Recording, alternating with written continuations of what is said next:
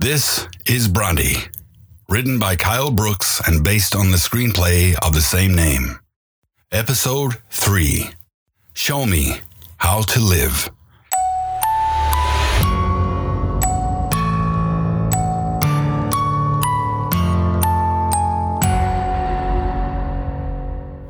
Again, we would like to warn listeners there are depictions of violence and sexual assault throughout this story. Juvenile Hall. That was now the home of Harry Hosea Bronte, and it would remain his home until the age of 21. He had now found himself alone again, with no family, no guidance, and no help. After the attack on Darlene Campbell, Harry's adopted parents would later disown him from their care. But he was about to find out the true horrific nature of what he was now involved in. What were you thinking at the time? Hate. I think it was more hate in myself for being so sloppy, but hate that I couldn't control my urges. It's like a possession. You think about it and fantasize about it, and then before you realize it, you, you're actually planning and acting on it you then think, what would have happened if I just ignored it, didn't act on it? But I don't think that ever would have happened. When I arrived there, they, they, they knew what I was in for, and uh, they let me have it. Let's just say that. They abused you in there, the, the other boys. Well, yeah, they, they, they did more than that. They had kids inside there that had done a lot worse things than me at that point in time. Yeah, I was assaulted pretty pretty early on in there. It didn't start as in sudden horrific abuse, but you know, it started as in intimidation in the cafeteria and places, but the, then it escalates now, when I used to go to the shower room, I required guard supervision, but I didn't get that. And I was ambushed by several boys, and you know, I tried to fight them off, but it, it wasn't wasn't possible. And I was, uh, you know, assaulted by them sexually. Yeah, yeah they uh, they did things to me that I can only say bred hate, more hate. I knew if I did leave this place that I would come out an animal. I thought whatever human consciousness I had, I was going to lose in there. I went into a world of delinquents as a horny teenager. I knew I'd leave worse than them if I didn't die. So what did you do? I had to survive. You had to survive, Ken. I fucked them up. One night I took a pillowcase and filled it up to my grip with these stones. I started to slowly collect day by day from the yard. And then I beat the hell out of one of those fuckers whilst he slept. I didn't enjoy it at first. It was something I had to do. It wasn't something I was comfortable with. It was very alien to me. But the more time went on, the more confident I became with how things worked. I said I'd go on and on until I was okay in there. I still had schooling and so forth, but it was like you could never feel safe in any part of that place unless they feared you another occasion, I was in the cafeteria and this kid's coming toward me, and I just swung my tray across his face and stuck this plastic fork into the other kid's neck. I think it was his neck. And I, I had two choices at that time. I could become a victim for the rest of my time there or become a predator. Word travels quicker when you're a predator. You make friends a lot quicker. I wasn't brought up to do the things I was doing, but it was that or end up dead. you know? You didn't enjoy it at all. I enjoyed getting rid of the rage. I think in his own mind, he felt as much a victim as anyone else. He felt he had been passed over by his family, society, and he was purely a product of what they created. He spent his time in juvenile hall being ripped apart, raped, and altogether humiliated until another switch flicked in him this need for violence to survive. And I think that only fueled his belief that sex and violence are one of the same. He wanted to hurt them like he had been hurt. As he said, that was all proportionate to him. He stuck by that all of his life. Following the information Ken had received from Dwight Lasky about Harry Bronte's juvenile incarceration following the home attack, Ken sought out Harry's former warden at the detention center, Ronald Udall Sr. It was an attempt to understand how Bronte survived his years of incarceration at such a young age and how it developed the boy into the man. He was a model kid, from what I remember. I mean, he had his problems when he first came in here, like anyone else, but he'd do whatever he was told. Never had a schooling issue, was never violent to staff, never verbally abusive to staff. He was good. I never had to see him to reprimand him or take away any of his privileges, but in a place like this, if something does happen, it's very unlikely the boys will talk about it. The only difference between here and Arizona State Prison is age. It pains me to say it, but a lot of these boys would just leave here, learn nothing, and then go straight to the big boy prison first opportunity they got. They dealt with stuff here like inmates deal with their issues over there. They keep quiet about them, they don't snitch, prison rules. Our staff are always on hand to help the boys with any problems they are having, but as I say, a lot don't want to talk. So, there are without a doubt a lot of things I don't know about Harry during his time here. I can only comment on the way he conducted himself around the detention center. There were never any outbursts of violence. Not that I heard of. But what I will say is I think he was awfully lonely. That kid never had anyone come to see him, no family visits, nothing. He was a loner, I guess is how you would describe it. He did make a few friends here eventually, and when he left, I wished him well and told him go live his life and, and put the past behind him. Do you think his time here played a part in what he would later do? No. I mean, what were they supposed to do? He was convicted of breaking and entering an attempted rape. I think it was already on that path. What was the alternative back then? Let him just carry on roaming the streets?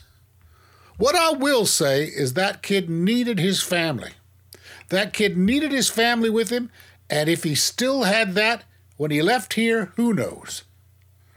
The support today is not was not there back in the 1960s. We learned from that, and if you're getting at what does not seeing or speaking to a female do after several years of incarceration, it's certainly not turn you into a fucking serial killer. Men go in and out of prison all the time. You don't end up with a ton of Brontes running around.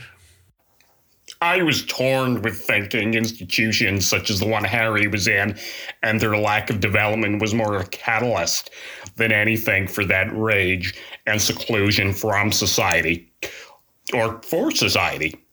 Once you leave there, you feel more of an outsider than you already were. But also, Ron was right. What else could you do back then? As the years went on, things became easier in there. Half of me didn't want to leave at that point. It was a fear I had building up for, well, whatever year the, past. I felt I could now survive in here, but I didn't have a clue how to survive now as an adult outside. Sure, we had schooling, workshop, we, we were learning how to drive, but we didn't know how to live outside. I left that place at 21 and I was set up in this halfway house program to get back on my feet on the outside. It was the early it was the early 1970s at this point. You know, you know what the first thing was that I did when I got out? First thing I did was go back home. But there was no home there anymore. Um, my foster parents had left. No idea where they had gone, and the house was now up for sale. I tried asking around about where they went, but nobody would talk to me.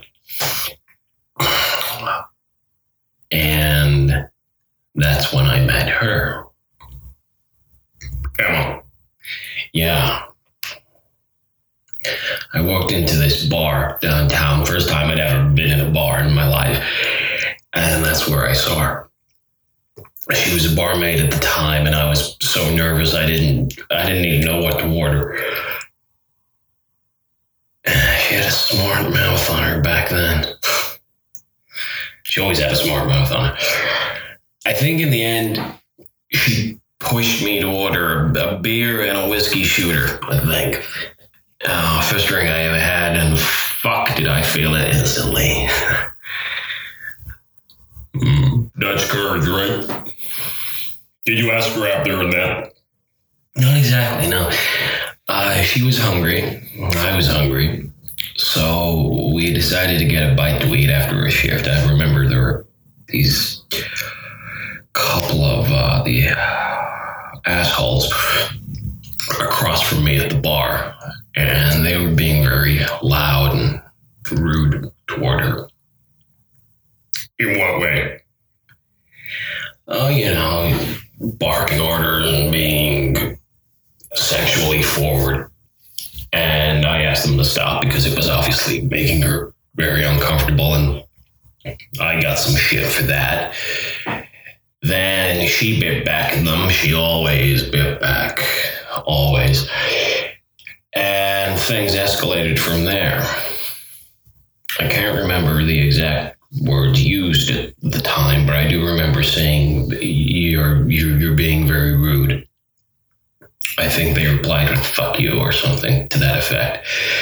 So I waited a while, finished my beer, walked over to that guy, and smashed my glass into his face. Lit his fucking face right up. Just shards of glass and skin all over the bar. Before anyone could do anything, I was out of there, gone. I never went back to that bar. What about Emma? Oh, I waited for her. I waited around back until she came out, and I, I guess I frightened her a little bit. Looking back when I when I asked if she still wanted to grab that bite, I I just wanted her to trust me, and she did. We uh, we walked a few blocks, and I found this diner she she knew about, and we we just talked, just talked for hours. Did you tell her about where you would be, what you had done? No. No, I lied. Like I did. Uh, I told her I'd been studying away. Social studies, in fact, at UCLA. I liked her. She wouldn't talk to me if she knew where I'd been all those years.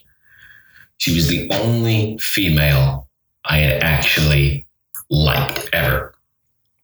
You have to remember those feelings and fantasies had not risen again yet. You can call her a distraction or whatever you want to call it. But whilst I was with her all the time back then, I didn't think about that stuff.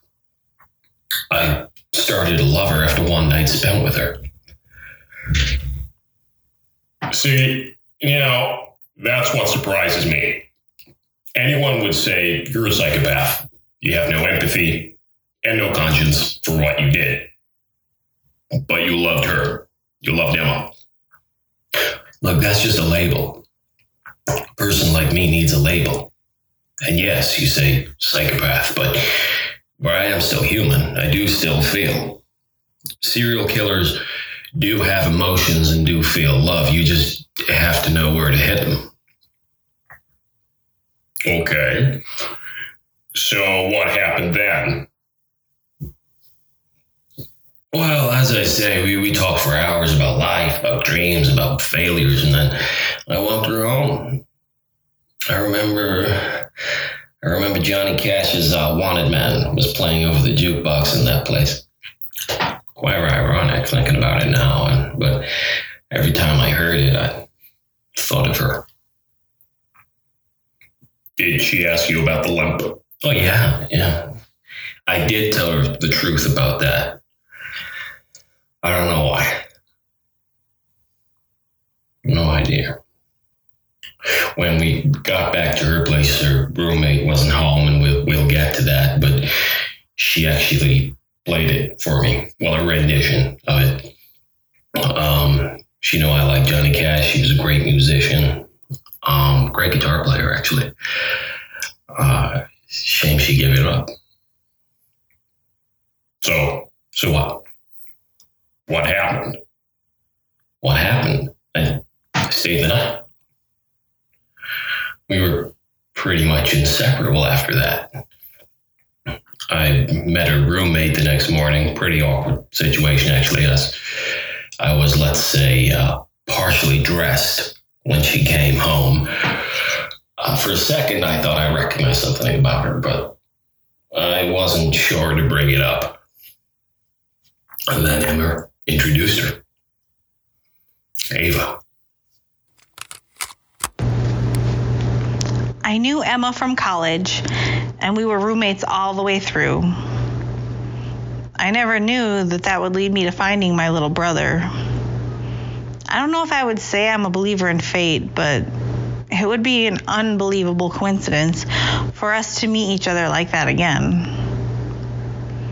He told me what happened and that he had been adopted by the Brontes, and he had had a great childhood. That was a load off to know. Did he mention his incarceration to you? No, not at all. He didn't really speak of his upbringing. He just said that he had a wonderful time with them and that they had passed on. And he left it at that. If you did bring it up, he would try to change the subject as quick as possible. Like everyone else, we knew he had been through a lot in the early part of his life, so we didn't really push it. But to see him now grown into a young man was surreal. The last time I saw him, he was a little boy, all broken and bruised. It was the limp that gave it away, I think. As soon as I saw him, I wondered, but I thought that is not possible. As soon as I started speaking to him, though, I knew it was him. We embraced, we cried, we laughed. We had so much to catch up on, and he wanted to see Noah as quick as possible. So I took him to see Noah. It was like we were a family again, but this time we were free. He adored Emma. I know that sounds strange to hear when you know of all the horrible things that he did, but I only ever saw the other side of my brother, and that side was complete love for his family. The first time I spoke to him on the phone, Ava called me and told me to sit down. She had some big news. I thought she was going to say she was pregnant or something. So I steadied myself and she says, um, I found Harry. My knees buckled as soon as I heard that. And I found myself welling up. It's happening again now, just thinking about it. Sorry. Was then the longest porch he came round to my house that afternoon, and I was so nervous to see him. It felt like we were the ones who left him. I know we were all kids at the time, but all those years without his real family left some guilt with us, I'd say. I just hugged him for a second. I saw him. To me, he hadn't changed a bit. Well, well, Well, what? his eyes had these real sad eyes now. I don't know. It was like something had been lost in there. Maybe, maybe it's just hindsight, but something wasn't quite right from the get-go. Like I'm, I'm sure Avery will tell you, we, we passed it off. I had my brother back. That's all I cared about. We we started seeing each other a few times a week after that. We had a, a lot to catch up on. And it was actually me who got got him his job at the USPS. I put in a good word for him with a buddy of mine. He seemed happy, is all I can say. He had, he had Emma, a, a beautiful girl, and looked like they had a good future together. He, but shit going on in his head that we didn't know about. He he was smitten with her, and she was the same with him. So it, it wasn't long before they were they were talking about marriage.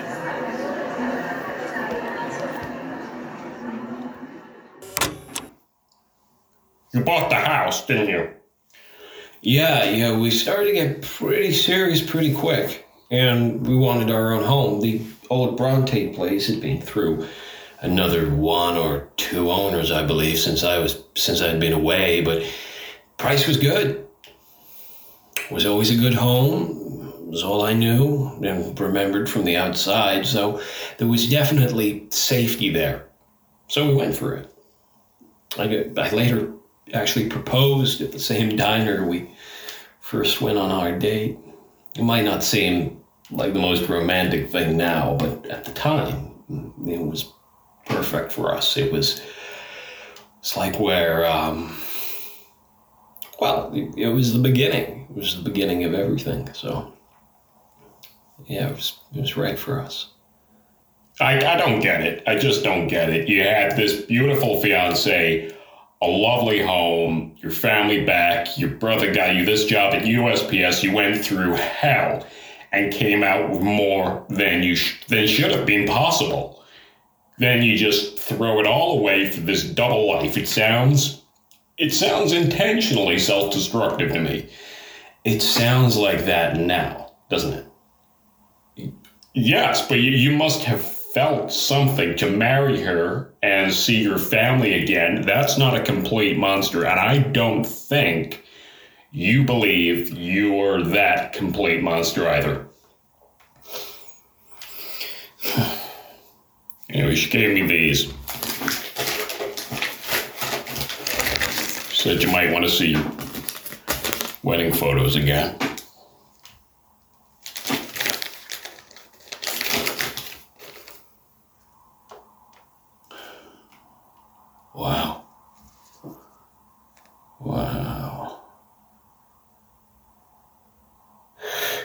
Know, she was the only thing that made me feel normal. If it wasn't for her, there would have been more. Certain of that. Did you ever tell her that? No. No.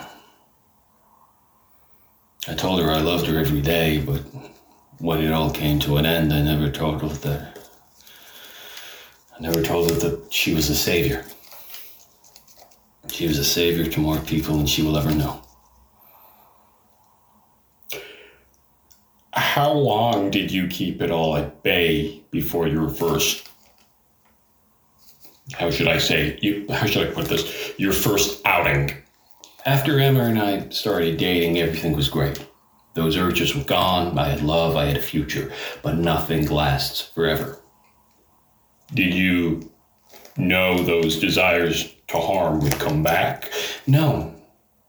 No, not at the time. Besides, I never enjoyed the killing part. That was some just that was just something that went hand in hand with the Sado part. The less witnesses, the longer I could do it. Right? So, what happened before that? I'm, I'm just interested to know how you could stand that break from violence and then jump right back into it if you didn't enjoy it. What the fuck do you know about it, Ken? Have you ever killed? You ever take a life? You ever take 13? You ever wondered why you do a habit?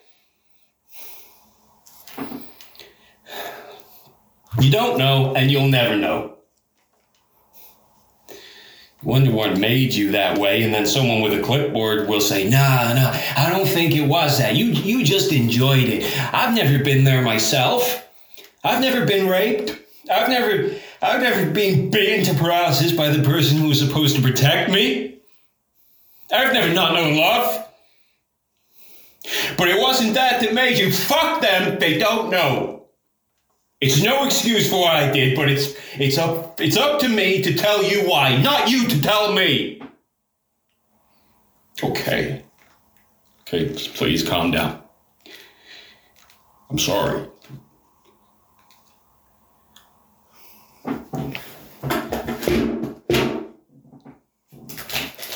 Have these back. I'm sorry.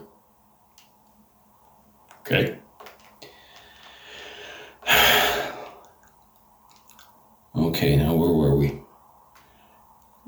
The time you were happy. That's right. That's right. As I say, it was a happy time. I had my brother back, I had my sister back, and I was about to have a wife. I couldn't have asked for more. But the downfall was coming. I was getting these interests all over again. Why? Fantasy. Fantasy of control again. Fantasy of hurting those who would try to hurt me or offend me. She loved me, but I was missing fear. I was missing dominance. I was missing being the predator.